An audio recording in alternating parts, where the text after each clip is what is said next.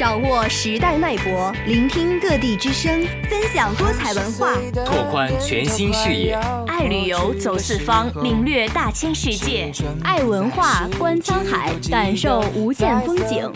这里是文化新视野，让我们用独特的视角带你走进这个多彩的世界。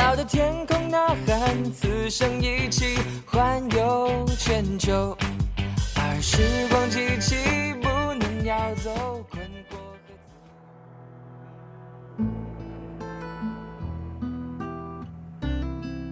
世界这么大，我想去看看。世界这么美，请你听我说。Hello，大家好，欢迎大家收听本期的文化新视野之走出国门看世界。我是主播于明玉，我是主播肖天琪。今天啊，我们俩将为大家带来一段全新的旅程。哎，明玉。说到全新，我可要问问你了。作为咱们广台的新主播，你现在是什么感受啊？其实现在我的心里有激动，有幸福，但也避免不了有一些紧张。的确如此。作为一名新主播啊，我们的心情难免复杂。但是再复杂的心情都不应该影响做节目的效果。所以啊，认认真真做节目才是最重要的。说的太对了，我们这对新搭档一定要更加努力了。也请肖天琪同学多多关照。好了，说了这么多，听众们早就想听正文了，咱们还是开门见山，说说今天的主题吧。是啊是啊，那现在我可要给你出难题了，你会唱最近非常流行的《带你去旅行》吗？当然会了，我要带你去浪漫的土耳其，然后一起去东京和巴黎。哎，还别说，唱的还真不错，相信听众朋友们已经猜出来了，我们今天要讲述的国度就是土耳其。好了。那话不多说，接下来的时光就让我们一起走进梦幻而又浪漫的土耳其吧。土耳其这个国度是一个横跨亚欧大陆的伊斯兰教国家，它被称为文明的摇篮，拥有六千五百年的悠久历史和先后十三个不同文明的历史遗产。这里啊，过去曾是古罗马帝国、拜占庭帝国和奥斯曼帝国的中心，地理环境复杂，三面环海，因此拥有非常丰富的旅游资源。不仅如此，土耳其还拥有迷人的景色、独特的美食、灿烂的文化和神秘的传说。同时，土耳其也是一个现代化的国家。它不仅拥有一流的旅游服务设施，而且土耳其的人民还非常的热情好客呢。来到土耳其，随处可见散落的古希腊、罗马文明以及基督教文明的遗迹，还有美丽壮观的爱琴海和美味的土耳其料理，一定啊会为游客带来独特的旅游体验。当然了，不仅如此，提到土耳其，我们就会想到它美丽的风景、独具特色的美食和不一样的风土人情。下面我们就为大家介绍一下神话里的星月之国——土耳其。想必大家都知道，世界著名的旅游胜地爱琴海是女孩子们都幻想与白马王子一起去的地方，而爱琴海的北部就位于土耳其。荷马史诗中，特洛伊木马是大家十分熟悉的一个故事。曾经啊，被改编成电影、小说、喜剧等。不仅如此呢，由著名影星布莱德皮特饰演的希腊武士阿基里斯的电影《特洛伊》同样非常的有名。这个位于北爱琴海的木马，由于制作十分精良，而且规模巨大，吸引了许多游客拍照留念呢。此外呀，北爱琴海的温泉也十分受到人们的欢迎，不仅因为那是阿波罗神殿的一部分，而且呀。温泉水中富含各种碳酸盐、硫酸盐、钙、镁、钠、铁等元素，对于多种疾病都有一定的疗效。如果你觉得土耳其的风景就仅此而已了吗？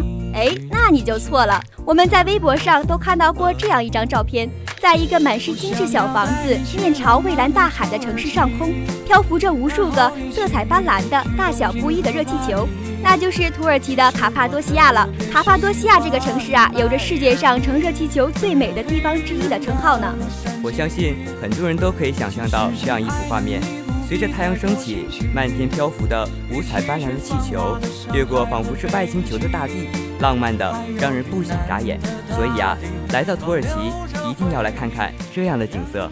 哎，浪漫的事情说过了，那让我们换一换口味，来说一说庄重肃穆、气势恢宏的圣索菲亚大教堂吧。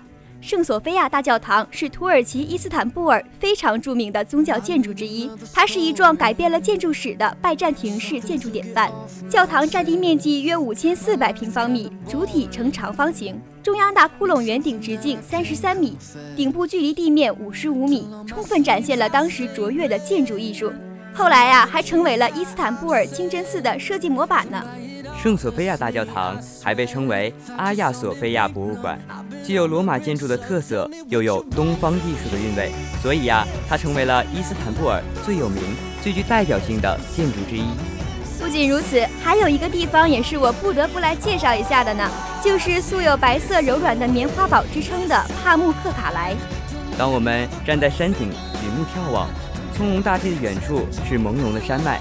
翡翠色的池塘旁耸立着一座仿佛用棉花糖堆积成的白色城堡，这啊就是棉花堡。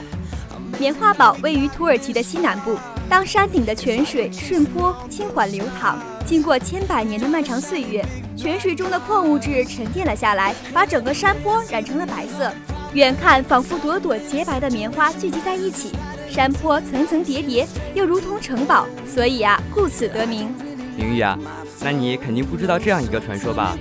曾经，牧羊人安迪为了和希腊月神幽会，竟忘记了挤羊奶，致使羊奶肆意横流，盖住了整座丘陵，使之洁白如玉，四年四续。远远看上去呀，就像是一座铺满了棉花的城堡呢。哎，咱们带大家游览了这么多土耳其的独特景观，是不是有点单调乏味了呢？要不要接下来让我们谈谈土耳其的街头美味吧？好啊。那现在就让我们切换视角，共同探秘舌尖上的土耳其吧。天奇啊，说到舌尖上的土耳其，我可要考考你了。你知道土耳其有哪些独具特色的美食吗？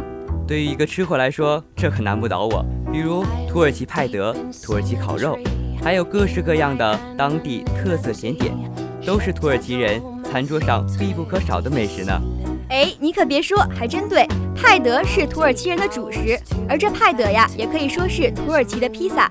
土耳其有各式各样的派德，有嚼劲十足的派德，有切成丁呈深褐色的碎派德，烤出膨胀感像小山一样的派德，还有家庭小吃没有乳酪的奇马勒派德。其实啊，土耳其最著名的要数土耳其烤肉了。烤肉在土耳其的大街小巷很常见，其中最著名的叫多纳卡巴，就是回旋式烤肉的意思。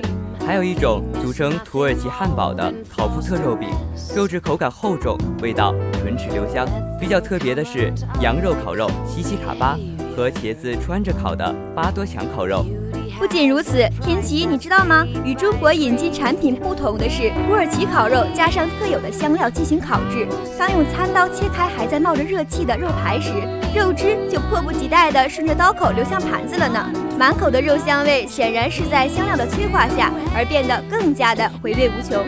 不仅如此啊，土耳其还有一种独一无二的饮品——狮子奶。狮子奶是由榨出葡萄之后的葡萄皮再蒸馏得出的高酒精度数的饮品。初看啊，像伏特加一样透明，喝的时候一加水就变浑浊，还有一点甘甜，溢入喉，配合着谢雷菲的干杯声，一饮而尽。土耳其的豪气尽在不言中。而且啊，这种酒少喝是有益于身体健康的，所以啊，在餐前少酌一杯。没错，所以在土耳其，无论你选择何种旅游方式，也不论你在土耳其想停留多久，更不论你在土耳其想游览哪座城市，土耳其一定能带给你一个极具意义的旅程。它身上的所有所有，远比你想象的更加美好。好了，亲爱的听众们，时间就这么过去了，我们今天的节目也就要结束了。希望越来越多的听众们喜欢并关注辽宁大学大学之声，还有别忘了支持我们这对新搭档哦！我是主播明玉，我是主播天琪，本期导播于浩然、罗贝贝、张馨予，我们下期再见，下期见。